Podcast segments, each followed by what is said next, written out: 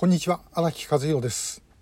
えー、これまあ今までも何度も言ってるんですけどさすがにあの1300回近くやってますんで同じこと何回も言ってると思って、えー、前にもまあ、言ってたなという方はそうやって聞いといてください、えー、北朝鮮にとって拉致というのはですねあのやることが当たり前でやらないことの方が異常でした。え、北朝鮮という国は、まあ、国ができる時政府の樹立は1948年、え、ソ連の占領が、まあ、45年の終戦後ということになります。で、えー、終戦の前日本の時代にですね北朝鮮側はもう非常に高度なインフラができていたとで、えー、場所によってはもうあの内地よりもいいインフラができてたんですね鉄道はまあ標準機で引いてありましたしそれからまああの満州国との国境にありましたスープン発電所。これはまあ今でも使ってますが、えー、当時世界第2位のあの発電能力を持つ発電所でした。で、えー、まあ、あのウランも含めて、えー、鉱産資源は非常に石炭から鉄鉱石から何でも出てくるという、まあ、場所なんですね。で、えー、もうそういうものが濡れ手に泡で手に入っちゃったと,、えー、ということが一つです。それから、まあ、そもそもキム・イルソンの権力というのは別に本人が努力してやったということではなく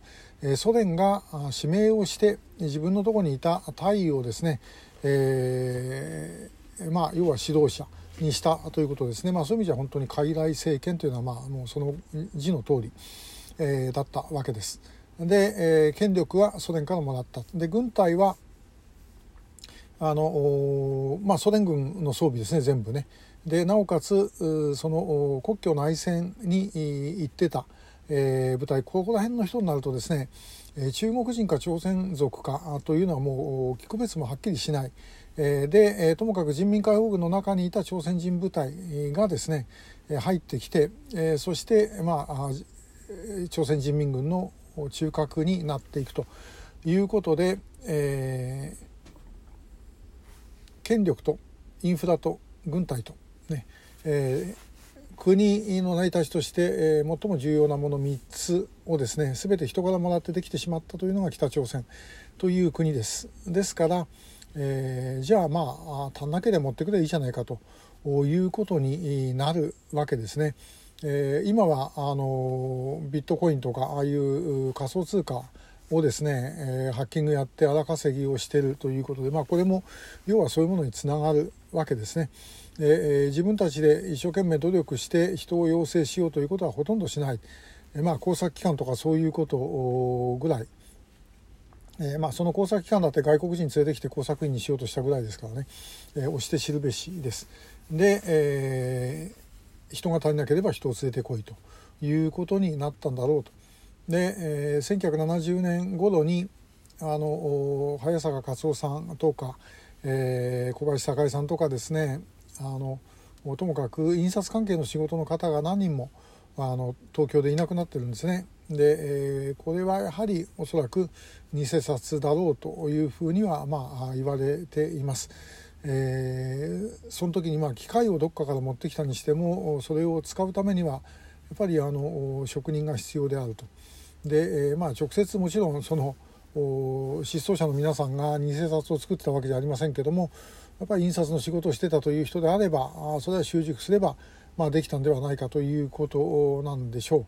う。まあ、日本人ってあの、まあ、よく働きますからねどこ行ってもね。あのえー、予備役ブルーリボンの会の副代表でもある海上自衛隊特別警備隊の、えー、元あの専任小隊長伊藤助康さんが、えー、言った言葉で、えー、まあそうだよなと思った言葉に日本人に一番向いてる職業は奴隷だっていうのがありました。えー、それはあのある一面は少なくとも言い当ててるんじゃないだろうかなというふうに思います。で、えー、まあ連れていくと日本人はですねやっぱり自分の生きてる証をなんとか求めたいそれからあとなおかつ日本から助けに来てくれるわけではないでそれに対するまあ復讐みたいな思いもあったかもしれません。でともかく一生懸命働くということだったんじゃないでしょうか。もちろん人によってもいろいろ違いはあったとは思いますけどね、えー、まあ北朝鮮ってそういう国です。だからあのまともに話し合いしてですねえ、どうこうしようとかそんなこと言ったってですねあの話に応じるわけないです。本当に、えー、自分たち命が危ない。ね。えー、21年前はそうでしたけども本当に命が、えー、狙われるということになればやるかもしれませんそうでもなければですねまず、えー、何もしない